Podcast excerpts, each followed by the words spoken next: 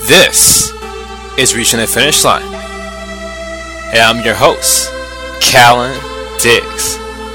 Check out the website, www.reachingthefinishline.com. And pick up my free report. Save up to 75% what they don't want you to know. ReachingTheFinishLine.com. And welcome. Today, I am delighted to have Chuck Blakeman. Chuck is a best selling business author who is also a serial entrepreneur who's built multiple businesses across several continents. Chuck is also uh, a TED Talk speaker and a columnist at Inc. magazine. Chuck, welcome.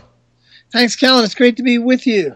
Great, great. So, um, give us a short background on how you got started in business. Yeah, you bet. I, I don't like those biographies. I call them obituaries. It's, uh, it's everything somebody did in the past and it's always embellished and never tells you all the bad stuff. But I'm a, a serial uh, entrepreneur.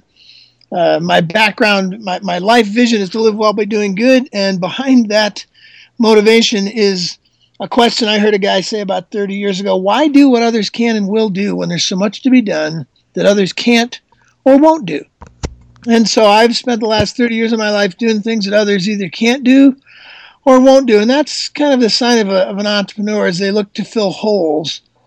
And that's what I've done all my life. And some of the holes I filled have actually just been personal. People told me I couldn't do something, like you can't you can't start a and and uh, build a, a, website development company. So we did that, and we designed and built websites for companies like Microsoft and Sun Microsystems. And then somebody said you can't uh, be uh, you can't do a branding agency, so we built one of those, and we were we uh, were the branding agency or marketing agency of the year at 2006 for Sun Microsystems.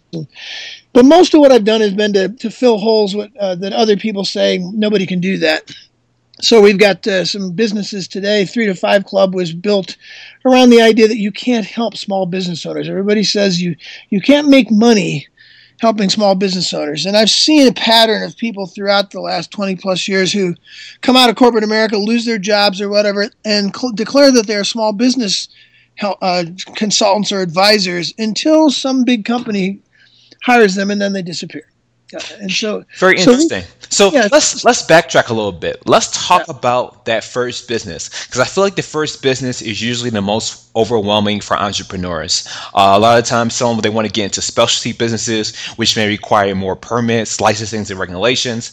Um, there's other businesses that's much more simpler, but sometimes uh, a, the geographics can also be a challenge. Sometimes the demographics, whether it's uh, whether it's income or those those type of metrics. So, what was your first business, and uh, what were some challenges, and how did you overcome those adversities? Yeah, well, my first business was actually a, a landscape architecture, landscape design business, and I knew nothing about landscape design or architecture. Uh, I had uh, built a house and uh, uh, somebody came and knocked on my door and said, Who did your landscaping? And I said, I did. And the guy said, Well, I'm putting in 80 acres of houses, 160 houses on half acre lots. A couple of miles from here, would you like to do the landscaping for them? And I said, Sure. And he said, All right, well, come to my office uh, next week and show me a, a plan on how you would landscape a half acre house on flat ground. Figure out uh, how to actually build a landscaping plan. You know, put all the little have all the little design elements for trees and shrubbery and hardscaping and softscaping. I had to learn all that terminology. I had about four or five days to figure all that out. and and I share that story because that's more typically what happens with most business businesses than than not. Is that you you get something that works and then you have to work like crazy to get it any farther. The the guy who started the company Honest Tea he uh, took a thermos of tea to Costco, I think it was, and they liked it and said, "We'll take ninety thousand cases." Well, he made that in his mother's kitchen. He'd never, uh, never been in a commercial kitchen. Didn't have a label. Didn't I don't, I don't know if he even had a name for it at the time. Didn't didn't know how to produce it. Didn't know how to bottle it. Didn't know how to ship it. None of that stuff. And he had ninety days to produce tens of thousands of cases of this stuff. And he figured it out. So let's stop right there, Chuck. So basically, uh, with your first business model, you came from a sense of confidence. So you wasn't really 100% sure, you know, you know how it was going to be done, but you was destined that uh, you was you was going to be able to fulfill on a customer's need, and then you took the step forward as far as spending the next few days about learning about, uh, I guess, the the shrubbery and the landscape stuff. Yeah, I think I think in principle the thing to take away from that story is that uh, if you're starting something, starting anything, you actually don't have to be confident that you know what you're doing. You have to be 100% confident that you can figure it out. And, and so, you, more often than not, people don't know what they're doing and it scares them to death. Stop wasting energy on, on the idea that you don't know what you're doing and ask yourself, well, could I figure this out? Can I figure this out in the time necessary to actually get going? So, I, I, have a, I have a book that I'm writing called Bad Plans Carried Out Violently How Real Leaders Lead and Succeed in the Real World. And, and that's basically the story of it. I got asked to do landscaping. I had no idea what that meant, but I knew I could figure it out. So you have to have real confidence that you can figure it out and that you can get the resources, you can get the people in place, whatever you need uh, Henry Ford was on trial once famously, and they said uh, uh, he was on trial, I believe, for being stupid, or that was part of the uh, part of the uh, the accusation. And they, the claim was there because he didn't he couldn't he didn't know everything, and he said, "I don't need to know everything. I just need to know where to find it. I need to know I can push a button on my desk and get the right people." And that's really the confidence you have to have. And so it, it's a generally it's actually a, a sort of a, a uh, a bifurcated sort of thing. In one sense, you have to have all the confidence in the world that you can get the answer, but at the same time, you have to have no uh, no uh, confidence at all that you have it perfect. So you're constantly learning. You're you're never finished. Very interesting. So um, if we can if we can uh, kind of segue into um, so you had the first client and um, it, appears to be that the client was happy and satisfied how was your marketing? Because that's one thing that uh, aspiring entrepreneurs are always wondering about. You know, how how can yeah. I have how how can I have a business that runs on a lean model but still get uh, a good bang uh, a good bang for their buck with their marketing? Whether they have a small budget or sometimes they may even have no budget. What was your strategy? Well, after 35 years of building 10 different businesses, uh, my strategy is it hasn't changed. That first business, my marketing was if I do this well, if I if the first four or five houses look beautiful, and I stick signs in the yard saying where they came from, then I'm going to be fine. And the principle there is your best marketing is to deliver a deliver the best product possible uh, and deliver it really well, deliver it with great customer service because 90 plus percent of your uh, your future clients are going to come from your referrals and from your existing clients and your existing projects. And sure enough, I never uh, I frustrated a lot of advertising agencies, but I never put that or any other business in a magazine or a newspaper or on the radio or any of that stuff. We just built a really great chair or a really great landscape or whatever it was and uh, and and then worked on on developing strategic alliances with other people. So to me, great marketing rests number one on building a great product, and then number two on great relationships. And I don't mean relationships. I don't mean focus on finding a relationship with a client. When I say relationships, I'm I'm saying uh, look for the goose, not the egg. Mm. Most marketing is is to teach you to find another egg, find another customer. So you, you throw thousands of dollars at something and an egg finds you. And we never took that strategy. We always went and looked for the person who could give us all the clients we wanted. So that first business is a tremendous example of that. Why would I go after one landscape at a time? I'm going after a builder who has 160 houses. And if I get the builder, I get 160 houses. He's the goose that lays all the golden eggs. So, uh, great marketing starts with build a great product and then moves on to have the right relationships with people who already have all the clients you want. And all you have to do is gain their confidence and show them why it's of benefit to, to share you with their clients. And off you go. Very interesting. So you talk about strategic alliances, and I think that's very important uh, now in this age, uh, with uh, especially uh, the biggest generation uh, in America being millennials. a lot of them they use terms like uh, affiliate partners, joint venture partners, but strategic alliance sounds very similar to that. Um, but I'm quite sure back in your time, the internet wasn't such. probably maybe it was just beginning, or it wasn't right. such a big boom as it was now. what was your strategy to foreign strategic alliances? Uh, first of all, figure out what industries had the clients already want. So, if I'm a uh, if I'm a mortgage broker, the industry that has all the clients I want is real estate. So I had to figure out. I had made, made a list of all the all the industries that had the clients I wanted. Then I asked myself, who do I know in those industries? And then I, I asked those people, who do they know who own companies in those industries? And then I got them to introduce me to the people who own those companies in those industries. And I got appointments with those people, and I demonstrated to them why we should, uh, why they should have the confidence to send clients to me, and how that will benefit them.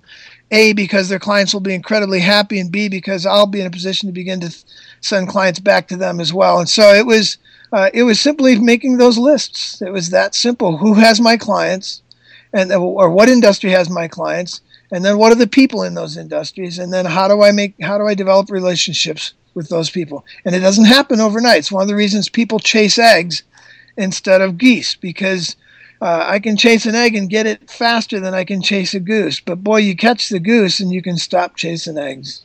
I, I really like that, Chuck, and uh, I think it was. I think it's even more paramount too because um, during that time you was actually meeting with people. Now most millennials, what they'll do is, you know, they see an influencer. I don't know. Let's let's say for example, they'll sell millions of books or they'll have millions of dollars in sales of a certain product, and they'll just send them an email to uh, almost like begging, hey, promote me, or hey, you should do this for me uh, for this, instead of actually building their relationship. And as you were uh, doing, you was actually sitting down with them, meeting them, them face to face, actually getting getting to know them, developing rapport to be able um, to uh, increase your chances of forming uh, those strategic alliances. And I think that's very important.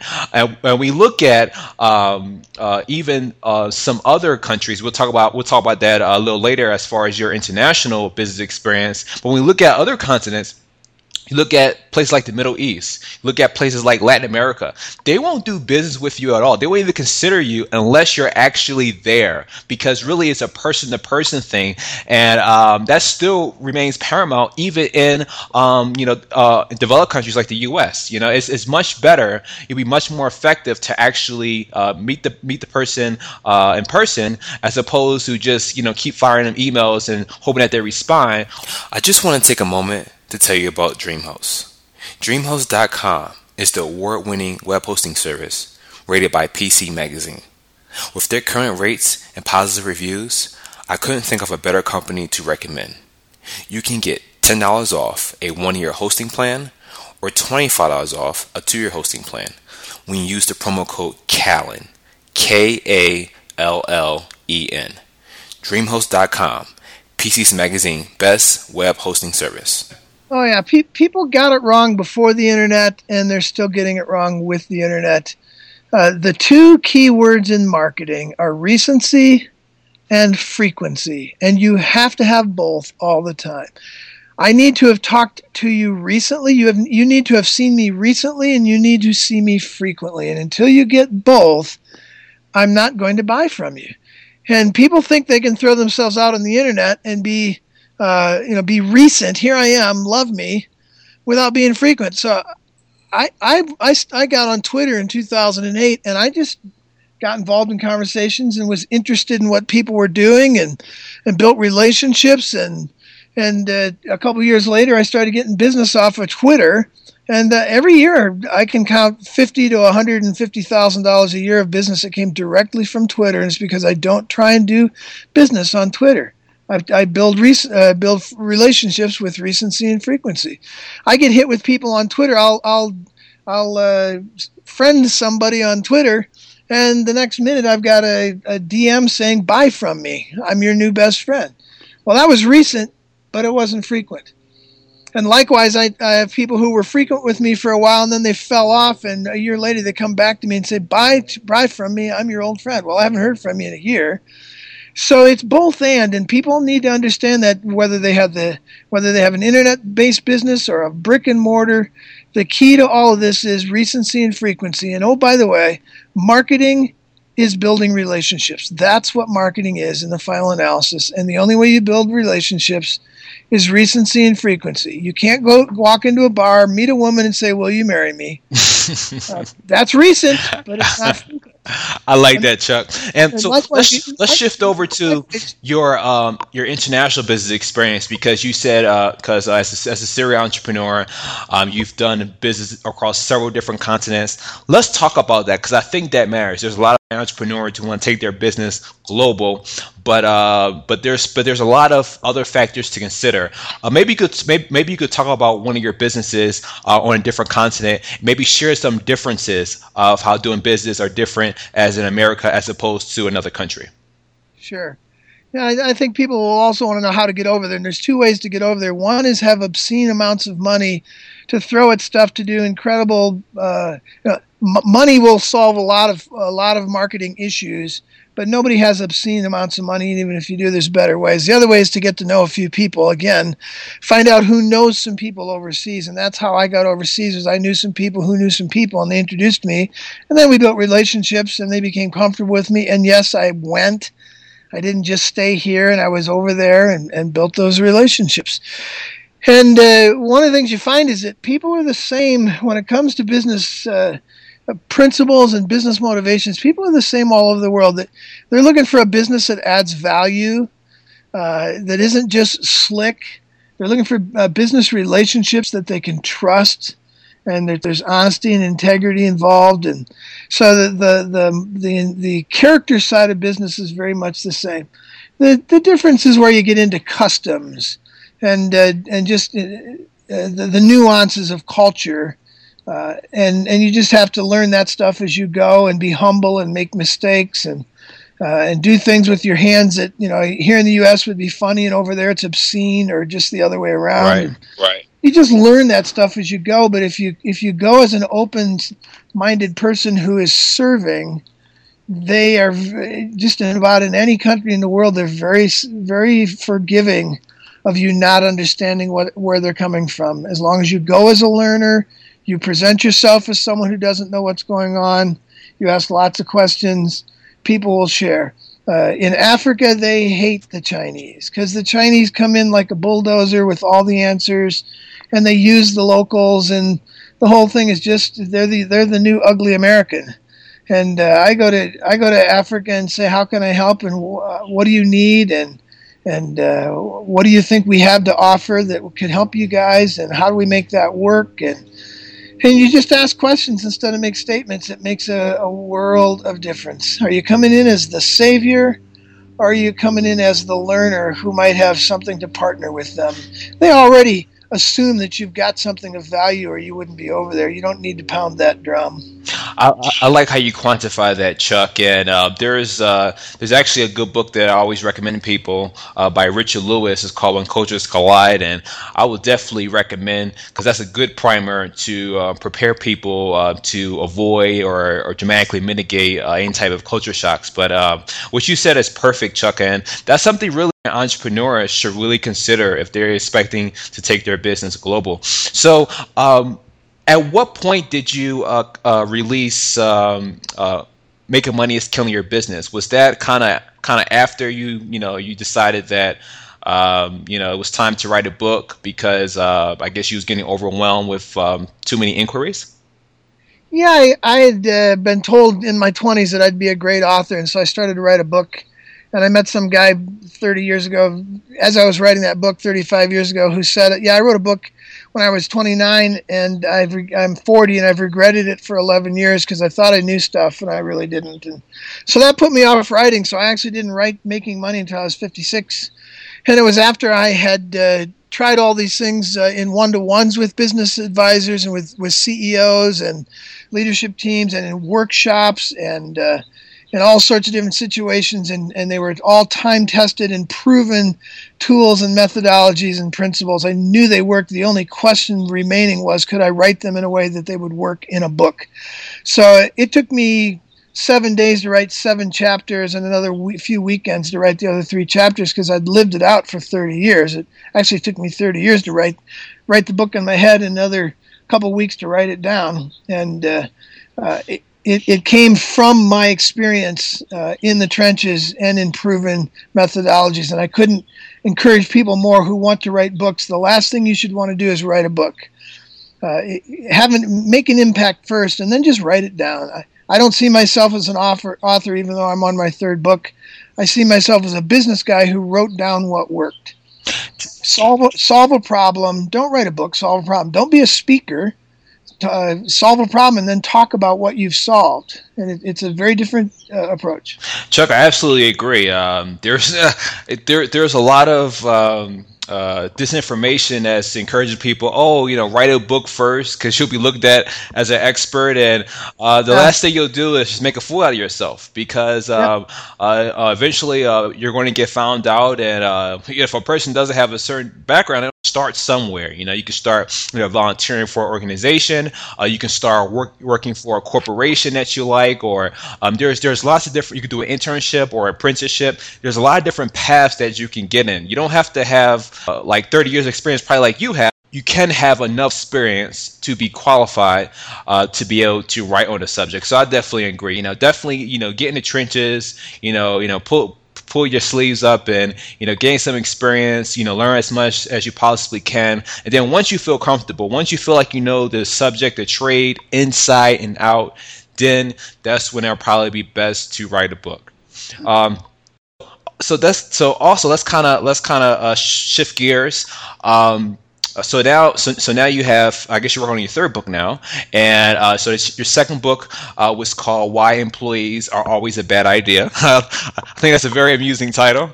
And then um, at, at, what point did that lead uh, to you writing for inc? Because for me i love inc magazine. It's one of my favorite magazines that i follow when it comes to business and entrepreneurship. Yeah the first book making money is killing your business was uh, rated a number one rated the number one business book of the year by National Federation of Independent Business Owners, above books by Seth Godin and Bo Burlingham and a few other really notable author, authors. So I was humbled wow. by that. And then this one was this was a top ten book, and uh, someone who uh, who who knew an editor at Inc. apparently referred my books to that editor at Inc. and she either read the books or browsed them, or or uh, she says she read them, so I'll believe her. And uh, she contacted me and said, "Would you like to write for Inc?" And so I think it's again, it's part of being an expert. Uh, it's one of the things that that you want to make sure that you you work at instead of trying to be an expert and, and be an expert speaker or an expert book author that kind of stuff just fig- put your hand to something and become really good at it and people will find you and say, "Hey, will you share that with other people?" It's it's a discipline, and it's hard for people to to want to do it that way. They so badly want to work, write for Inc. or do a TED talk or or these other things, and these are really byproducts of having figured stuff out. So most great entrepreneurs will tell you don't go into business to make money don't become a speaker to be a speaker don't go into ted to, to be a ted solve a problem what problem are you solving? Put your hand to that and solve it really well. And the better you solve it, the more people will come to you and say, "Hey, can you share that with other people?" And I really think that's a a a, a message of my life. Is I've I've never sought out any of this stuff. I just plodded along and worked hard at helping CEOs and, and leadership teams and founders and startups and as I did that, people gained confidence in me, and then they wanted me to talk about how I'd done that. Then they wanted me to write about it, and then they wanted me to do a TED talk on it. So, solve a problem, do it really well, and uh, people, uh, you'll be found. Great, and uh, like I said, glad to see that you're a contributor there. I'll definitely be uh, following your column now. Uh, what else are you doing right now uh, besides writing a third book? Well, we're we're really building aggressively both of our main businesses. We have a third business in the Democratic Republic of the Congo, where we want to solve poverty through uh, building a, an economy and building for-profit businesses. It's a for-profit enterprise to solve solve solve uh, poverty. But we're we're being very aggressive with our three to five clubs all around the world. We've got them on three continents now, and those are those are the clubs for business owners with one to twenty employees who uh, want to figure out how to get off the treadmill and get a life and just and build a business that makes money when they're not around. So we're building that very aggressively. We think that's a billion dollar business in the making. And then on the other side is our Crankset Group advisory business where we work with larger businesses, much larger businesses as uh, CEO advisors and coaches and uh, organizational development folks to we work specifically on uh, on culture giving people their brains back, getting everybody involved in the organization, and developing self-managed people. Great, great, Chuck. And um, if people want to follow you, how would they be able to get in contact with you? Well, they can get me at Chuck Blakeman on Twitter, just Chuck Blakeman, or chuckblakeman.com. Uh, they can they can get me either place. Uh, that's where my blog and my speaking engagement stuff is, and uh, that'd probably be the best place to find me is chuckblakeman.com or Chuck Blakeman For on sure. Twitter. And uh, check out his book, uh, Making Money is Killing Your Business. I think that will be a great read for most uh, aspiring uh, entrepreneurs. But uh, Chuck, thank you for being our guest. Thanks, Kallen. It was great to be with you. Thank you for listening. Just another great episode by Kallen Diggs, best-selling author and career strategist as seen in Fast Company and Inc. magazine. If you're not on an email list, you're missing out. Go to reachingthefinishline.com and subscribe to get all the exclusives.